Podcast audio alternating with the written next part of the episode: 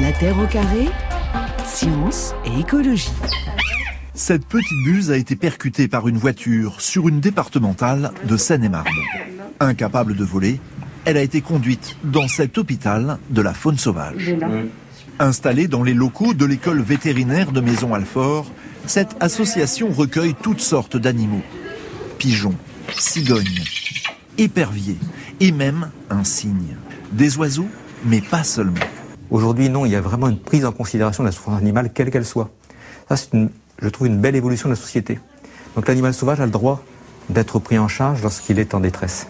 Le professeur Jean-François Courreau, qui est vétérinaire et président de l'association Faune Alfort, c'était en février dernier dans un reportage de TF1 pour parler donc ensemble des animaux en détresse et de ce livre, Histoire d'aider les animaux, qui paraît donc aux éditions Plume de Carotte avec vous, Maëlle Kermabon, Lucie Irles, livre que vous avez coécrit avec Jean-Baptiste Pouchin, avec les illustrations de Marion Jouffroy. Vous avez donc été, je le disais tout à l'heure, pendant plusieurs années soigneuse de la faune sauvage. Aujourd'hui, vous vous occupez d'une association qui s'appelle Coab. Quelle est la mission de votre association alors maintenant, on a décidé qu'il fallait agir bien en amont des soins et en fait, on développe des solutions de cohabitation avec la faune sauvage et qui sont plutôt destinées aux aménageurs publics et privés. C'est-à-dire ouais. Oui, concrètement, ça va être euh, des écuroducs, donc euh, des ponts aériens au-dessus des routes lorsqu'il y a des signalements d'écrasement d'écureuils. Ça va être des nichoirs qui s'encastrent dans les bâtiments à la construction ou lors d'une rénovation thermique. Et on fait aussi, bien sûr, pour que la cohabitation soit réussie, euh, beaucoup de sensibilisation de médiation, comme avec ce livre, ou de formation pour les professionnels. Est-ce qu'aujourd'hui, les, écologues comme vous, les naturalistes, sont de plus en plus consultés justement par les, aménageurs pour des projets de construction de bâtiments ou des projets d'urbanisation? Est-ce que vous sentez qu'il y a un, un regard qui, qui bouge aussi sur la faune sauvage? Oui, actuellement, à chaque projet de construction, c'est sur des gros projets, on a un écologue qui intervient en amont, qui va faire une étude d'impact, qui va répertorier toutes les espèces présentes, et de là, des solutions vont être mises en place justement pour préserver ces espèces. Mmh. Racontez-nous comment vous avez été amené à vous occuper des animaux en détresse, alors toutes les deux. Oh ben alors ça c'est une longue histoire. Ça nous est un peu tombé dessus en fait. On était en stage dans une réserve naturelle. On faisait notre stage de BTS euh, gestion et protection de la nature. Et en fait il y a des animaux qui étaient amenés parce que personne savait euh, où euh, ils pouvaient être soignés. Et donc comme ça en fait on a commencé à soigner. On s'est rendu compte qu'en fait ben la faune sauvage elle avait aussi des statuts de protection qu'on n'avait pas le droit de le faire et que donc du coup il fallait qu'on passe un certificat de capacité. voilà qu'on ait des structures adéquates pour pouvoir après que les les oiseaux se rééduquent parce que c'est beaucoup d'oiseaux. Mhm. Euh, et donc, euh, on a fait la rencontre de la LPO Héros, qui à cette époque-là bah, cherchait aussi à ouvrir un centre de soins. Et ensemble, on a monté un projet. Et après euh, sept ans de travail acharné, bah, il y a un centre de soins donc qui a vu le jour à Villeverac et qui est toujours en activité, dans lequel on a, on s'est beaucoup investi avec Maëlle et où on a énormément appris et soigné beaucoup d'animaux. Et votre quotidien, euh, quotidien aujourd'hui, alors, c'est majoritairement d'être perché dans les arbres à installer des, des donc ces petits viaducs au-dessus de la route alors oui, c'est une grosse euh, partie de notre activité. Donc euh, d'abord, il y a une étude de faisabilité sur les sites d'écrasement et ensuite on, va positionner les ponts. Mais on fait pas que ça non plus. On travaille avec des architectes, avec des promoteurs immobiliers pour justement pouvoir leur apporter des solutions pour préserver la biodiversité sur leurs projets d'aménagement. Alors vous dites hein, dans le livre que ben, vous faites ce constat que les humains ne savent pas quel comportement adopter face à la faune sauvage en détresse. Donc c'est-à-dire qu'il y a un vrai manque d'éducation par rapport à ça et le manuel que vous proposez euh, c'est justement pour les personnes ben, souvent bien intentionnées, euh, mais qui s'y prennent mal au fond, c'est ça hein? Oui, c'est ça. Parce qu'à côté du soin, en fait, on faisait beaucoup de, de médiation, c'est-à-dire on répondait aux questions des gens au téléphone. Et on s'est rendu compte en fait que ben, les gens ils ont vraiment envie de bien faire, mais euh, souvent par méconnaissance, ben, il y a des actions qui sont faites, comme par exemple ben, le premier chapitre du livre, il s'ouvre sur ce qu'on a appelé le ramassage intempestif. On est pile poil dans la bonne période, c'est-à-dire ben, les jeunes oiseaux sautent du nid sans savoir voler, les parents vont les émanciper au sol, mais les gens en fait voyant un oisillon tout seul euh, au sol, ben, ils se disent il est sûrement en détresse, il faut que je l'aide. Et nous on s'est dit c'est dommage en fait parce que tous les centres de soins dépensent énormément d'énergie. Bien sûr on a des fiches on a des fiches techniques qu'on propose sur nos sites internet et tout ça, mais on s'est dit il faut faire quelque chose en fait d'un peu plus, on va dire, euh, ludique et pédagogique euh, pour euh, bah, transmettre tout ce que tout ce qu'on a appris ces dernières mmh. années sur la faune sauvage et sur comment se comporter. Mais vous avez du boulot à faire parce que c'est vrai que si on croise un oiseau seul par terre, on aura à peu près tous le réflexe de vouloir le ramasser, de le mettre dans une boîte et de l'apporter peut-être à un centre de soins. Or vous dites, bah, c'est exactement ce qu'il faut pas, faire. Exactement. En fait, les, oiseaux, c'est comme les humains. C'est-à-dire que un oisillon, il saute pas du nid en sachant voler. Il a une période d'apprentissage. Cette période d'apprentissage, elle est plus ou moins courte en fonction de la taille de l'espèce. Plus ils sont petits, plus ça va être rapide à s'émanciper. Et en fait, durant toute cette période où ils sont au sol, on va avoir les parents qui vont être là pour les accompagner, pour leur apprendre à trouver leur nourriture, mais aussi à s'émanciper progressivement pour trouver un nouveau territoire. Et nous, quand on va aller ramasser cet animal au sol, en fait, on va vraiment rentrer dans la chaîne naturelle de l'élevage de l'oisillon et on va tout, tout mettre euh, à plat euh, sur le travail que les parents faisaient. Mmh. Donc beaucoup d'éducation auprès du public, hein, effectivement. Hein. Ouais. Et il y a le risque quand même, on, peut se dire il y a un chat qui va passer ou une bestiole qui va parce que ça prend combien de temps pardon mais entre le moment où les parents interviennent les, les parents de l'oisillon et, et, le moment où il peut repartir euh, enfin, faut accepter le risque que peut-être il va lui arriver un truc mais surtout on ne touche pas. Ouais, alors euh, bah, c'est ce qu'on essaie aussi un petit peu d'expliquer dans le livre, c'est-à-dire que c'est pas aussi binaire que ça et euh, mm. souvent il y a des situations où par exemple bah, effectivement il y a des chats où il y a une route, enfin il y a un danger quelconque ou par exemple ben c'est un animal euh, nocturne comme une jeune chouette qu'on a trouvé en pleine journée, donc on peut effectivement se poser des questions, est-ce que je la mettrai pas sur une branche à l'abri avant que ses parents reviennent ce soir Et donc en fait effectivement ben c'est c'est plus compliqué que ça, c'est-à-dire que euh, quand il y a un danger, on peut quand même ben soit enfermer le chat ou soit mettre l'oiseau à l'abri. Et on explique tout ça et notamment pour les nocturnes euh, ou dans la journée, on peut les mettre euh, à l'abri sur une branche. Et en fait, vous expliquez qu'avec de mauvais comportements, c'est là parfois que justement on peut entraîner la mort de l'animal hein oui, parce qu'on a tendance à vouloir reporter un peu ce que nous on ferait euh, avec des humains, sauf que les animaux ça fonctionne pas du tout de la même manière. Il y a l'alimentation qui est primordiale. On a tendance à donner des aliments qui sont dangereux pour les oiseaux, notamment le pain par exemple, ou encore le lait pour les mammifères. Et, et, c'est là où justement on va faire des erreurs. Donc la première chose à faire quand on trouve un animal comme ça au sol, un jeune, c'est déjà de regarder si on voit pas les parents autour, euh, s'il y a un danger, et de là analyser la situation. Et vraiment, avant toute intervention, appeler mmh. un centre de soins qui, eux, vous donneront euh, les bases pour agir. Mmh. Il y, a, y, a, un petit débat au sujet des hérissons, me semble-t-il, avec euh, d'un côté ceux qui disent euh, il faut s'en occuper, il faut leur donner des petites croquettes à boire, etc. Et au contraire, d'autres qui disent surtout, en fait, même s'ils ont l'air en détresse, on n'y touche pas. Alors, ouais, qu'est-ce qu'il faut faire? C'est difficile de se positionner parce que nous, on a remarqué qu'en fait, euh, le, le, fait de nourrir des animaux à la mangeoire ou de donner des croquettes à un hérisson, c'est en fait parfois le seul lien qu'ont euh, certaines personnes avec euh, la nature et la faune sauvage. Donc c'est un lien qui est quand même important. Euh, mais d'un autre côté, en fait, il faut pas mal nourrir ou trop nourrir. Mmh. Et euh, c'est vrai qu'il y a une étude récente euh, sur l'obésité des hérissons, on en avait parlé. Hein. Oui. Ouais, ouais. Mais moi, je m'étais fait engueuler derrière justement mmh. par des gens qui s'en occupent. C'est pour ça que je dis un petit débat parce que moi, je m'étais fait engueuler en disant arrêtez de dire mmh. qu'il faut pas les toucher. Au contraire, il faut s'en occuper. Donc moi, je ne sais plus me positionner. et eh ben peut-être c'est de c'est d'être moins tranché et peut-être ben voilà si ça vous fait plaisir de donner des petites croquettes aux hérissons de le faire, mais pas toute l'année, pas tous les jours. Vous voyez ce que je veux dire? Enfin, pas en quantité en fait où le hérisson va se nourrir que de croquettes croquettes et c'est là où ça va devenir dangereux. Mais je pense quand même que c'est dommage de, de, couper ce lien parce que certaines personnes en fait en ont vraiment besoin et euh, c'est parfois le seul contact qu'ils ont avec une faune que finalement euh, ils connaissent pas toujours. Et on le sait, la mangeoire c'est un des endroits en fait où les gens apprennent à reconnaître les oiseaux aussi. Ouais, veillez quand même à ce que votre hérisson garde la ligne. Les hérissons qui sont victimes de nombreux accidents malheureusement hein, en Alsace, des mesures ont été prises pour les protéger. On écoute un, un petit extrait de ce reportage de France 3 Grand Est en 2018. Un million de hérissons sont écrasés chaque année en France. Mulhouse Agglomération passe donc à l'action. Aux côtés de l'association de sauvegarde qui a lancé l'alerte, un premier panneau a été dévoilé ce matin à Steinbrunn-le-Bas, le premier d'une longue série. C'est un indicateur pour l'équilibre de la biodiversité. Si l'hérisson disparaît, s'il y a autres espèces qui disparaissent, n'importe, c'est chaque fois une grande catastrophe pour la biodiversité. Le hérisson, un auxiliaire de jardin qui mange limaces et insectes, mais pour le sauver, les pouvoirs publics en sont conscients, la prévention ne suffira pas, il faudra une prise de conscience. C'est pas seulement aux politiques, c'est à chaque être humain de faire attention et de protéger euh, tous ces animaux qui sont en difficulté aujourd'hui et qui sont utiles pour notre planète. Selon les estimations du groupe d'études et de protection des mammifères d'Alsace, il resterait entre 26 et 49 000 hérissons dans la région. Qu'est-ce qu'on peut faire, Maël Carmabon et Lucie Rélès, pour aider les hérissons, par exemple? Les, les panneaux, là, c'est vraiment efficace, à votre avis? Alors oui, c'est efficace parce que alors déjà le hérisson c'est un peu le chouchou des Français. Donc effectivement quand on agit sur cette espèce, on agit sur bien d'autres espèces euh, autour. Les panneaux c'est intéressant parce que ça va permettre de rappeler régulièrement aux gens qu'il faut ralentir, surtout quand on conduit la nuit sur des petites mhm. routes de campagne. Donc ça c'est déjà une très bonne chose. Après la seconde chose qu'on peut faire pour les hérissons, c'est en fait leur permettre d'accéder à leur domaine vital.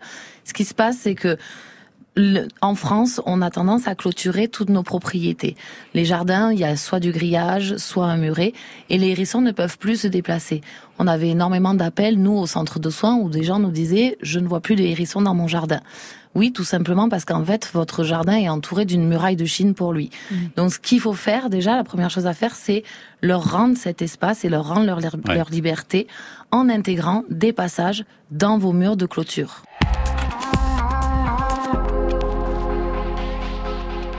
Maël Kermabon, Lucie Irles sont nos invités en duplex des cieux de France Bleu à Montpellier pour ce livre Histoire d'aider les animaux. Chez Plume de Carotte avec euh, déjà pas mal de témoignages. On parle hérisson d'ailleurs, je crois, dans oui, les messages. Oui, Zoé euh, nous écrit sur franceinter.fr qu'elle est profondément choquée, désolée de l'attitude de son voisinage vis-à-vis de la petite faune. Donc elle nous parle des, des hérissons, euh, avec certains voisins qui s'approchent avec leurs chiens, qui aboient sur ces pauvres hérissons.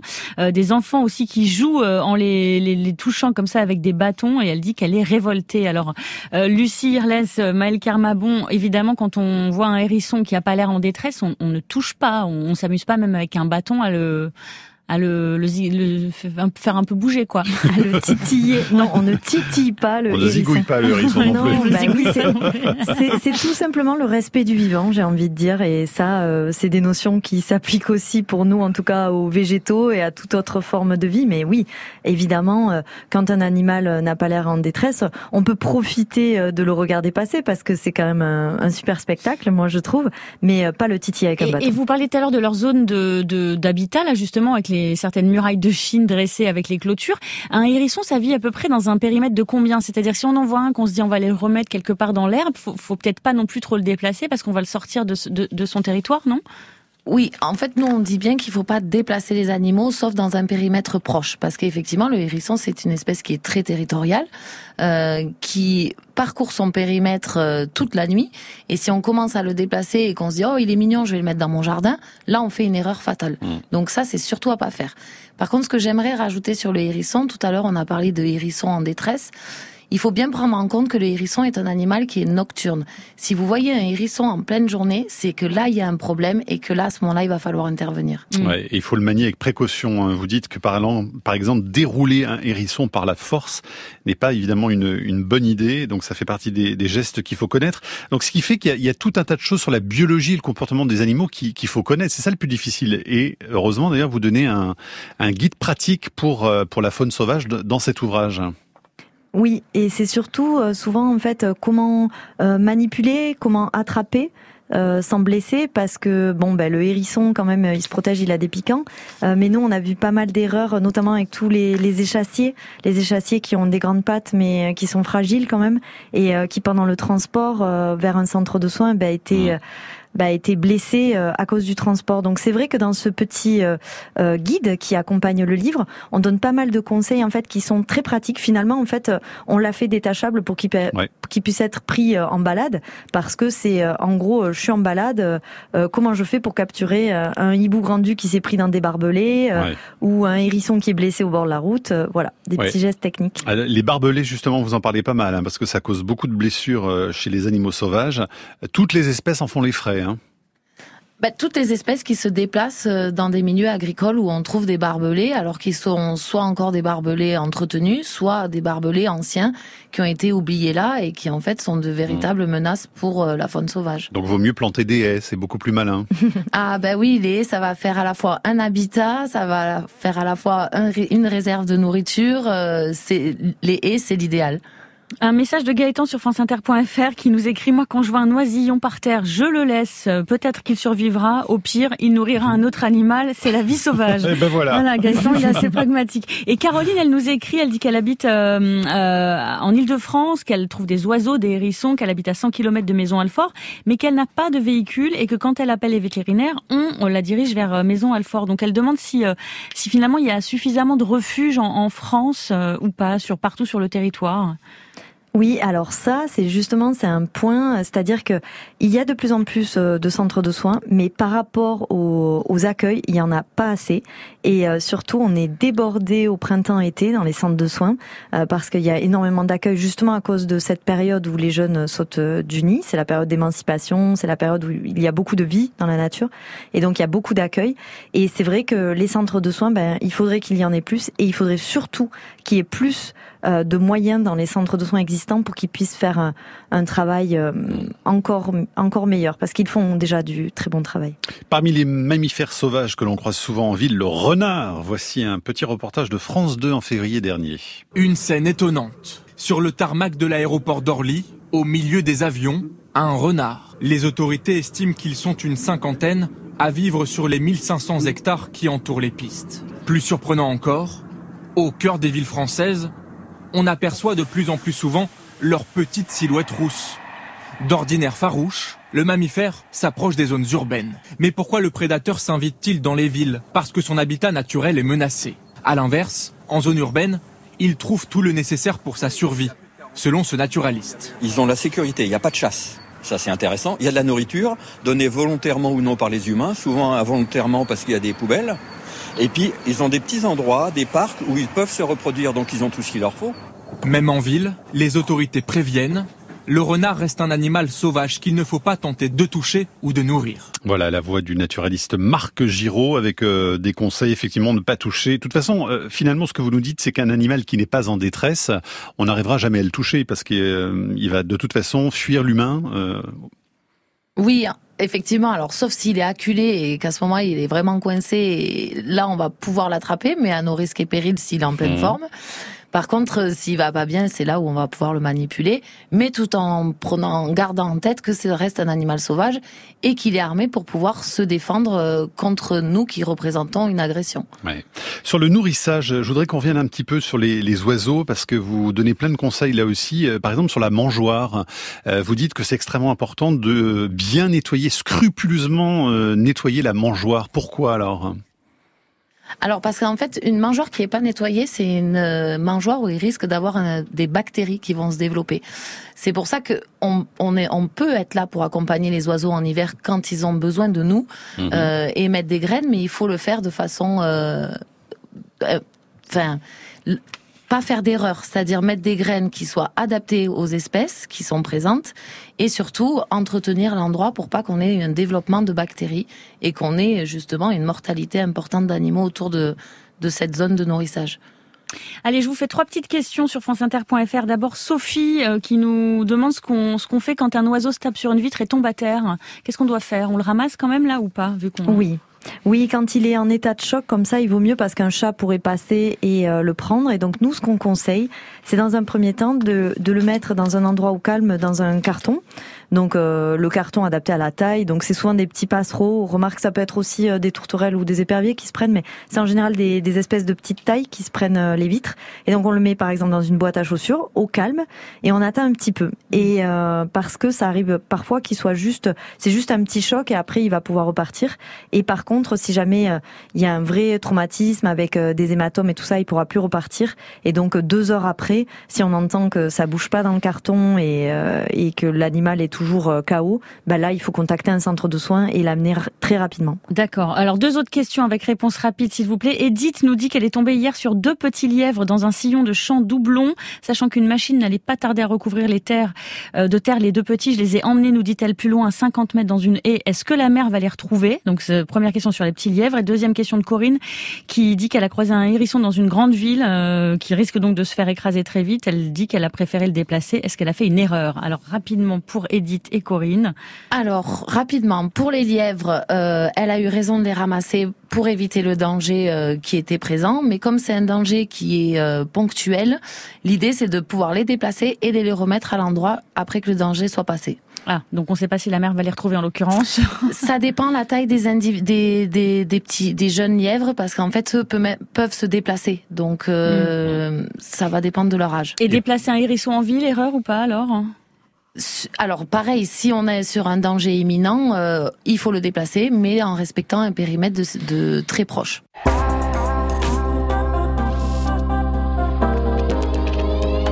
Qu'est-ce que ça vous inspire, vous euh... Lucie euh, Maël Kermabon.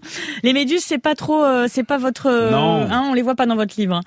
Non, on les voit pas. Mais par contre, ce qui nous inspire, c'est que quand on apprend à connaître les espèces, on en a moins peur et on les apprécie plus. Et quand on écoute cette personne, justement, après on se dit bah ouais, en fait, les méduses, euh, elles ont leur place et, il faut les respecter. Hmm.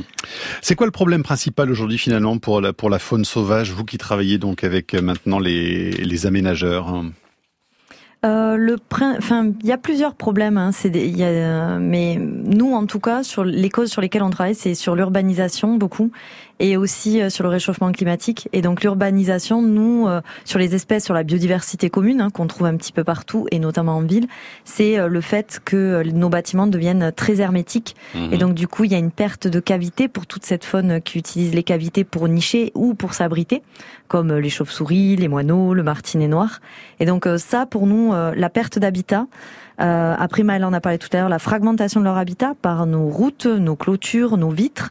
Euh, et enfin, euh, le changement climatique, nous, au centre de soins, on a pu observer effectivement que ça perturbe beaucoup les espèces et euh, comme c'est très rapide, elles ont du mal à, à s'adapter. Et on a un message de Sylvie sur franceinter.fr qui nous raconte dans la cour de son immeuble parisien des Merles nichés, la première année, les habitants ramenaient les petits dans le nid sur la fenêtre du premier par connaissant, sur la fenêtre par méconnaissance, et les années suivantes, ben, ils ont compris, donc ils, ils mettaient un panneau sur la porte d'accès à la cour, attention petit au sol, et ils ont vu donc les petits grandir et finir par euh, s'envoler. Super moment, nous dit-elle. Une question sur les écuroducs et sur tous ces systèmes justement pour faciliter les passages sur la route. Est-ce que ça marche vraiment au-delà du, du côté très ludique euh, et, sensibilisateur de, de, du système? Alors, on ne peut pas garantir que ça va marcher à tous les coups. On reste sur du vivant, sur de l'animal sauvage, et pour lui faire emprunter le passage, il faut que lui d'abord il l'intègre dans ses habitudes et et, qu'ensuite il en, il le transmette de génération en génération. On remarque qu'il y a des passages qui sont plus empruntés que d'autres, surtout en milieu urbain, parce qu'on a un goulet d'étranglement qui fait que on, va recentrer l'animal sur ce passage-là et il va forcément très vite l'intégrer. Sur des espaces arborés qui sont beaucoup plus vastes en campagne, où on a une départementale qui va le couper sur plusieurs centaines de mètres, euh, voire kilomètres, c'est beaucoup plus difficile de faire euh, de faire comprendre aux écureuils qu'il y a ce passage-là. Et c'est là où on est en train de travailler actuellement sur euh, ben, comment éduquer les écureuils à, à, plus emprunter les passages. Mmh. Et là, ça va être leur créer en fait un système de, de toile d'araignée pour les amener avoir le passage euh, pour traverser la route. En tout cas, vous parlez beaucoup de cohabitation aussi avec euh, les animaux et vous donnez ben, plein de conseils même pour cohabiter avec les rongeurs, pour faire cohabiter les poules et les renards et même pour cohabiter avec les hirondelles dont vous dites que les fientes posent un certain nombre de problèmes sur notre appréciation justement de, cet oiseau. Tout ça est fort euh, utile. Ça s'appelle Histoire d'aider les animaux, votre manuel pas bête de cohabitation avec le sauvage. On recommande donc chaudement cet ouvrage qui paraît chez Plume de Carotte et dont vous êtes donc les autrices Maëlle Kermabon, Lucie Irles, avec Jean-Baptiste Pouchin et les dessins de Marion Jouffroy. Merci beaucoup à vous euh, d'être euh, venu euh, dans la Terre au carré cet après-midi et merci aux équipes de France Bleu à Montpellier. Merci beaucoup. Merci. Bonne fin de journée. Au revoir. La Terre au carré est un podcast France Inter.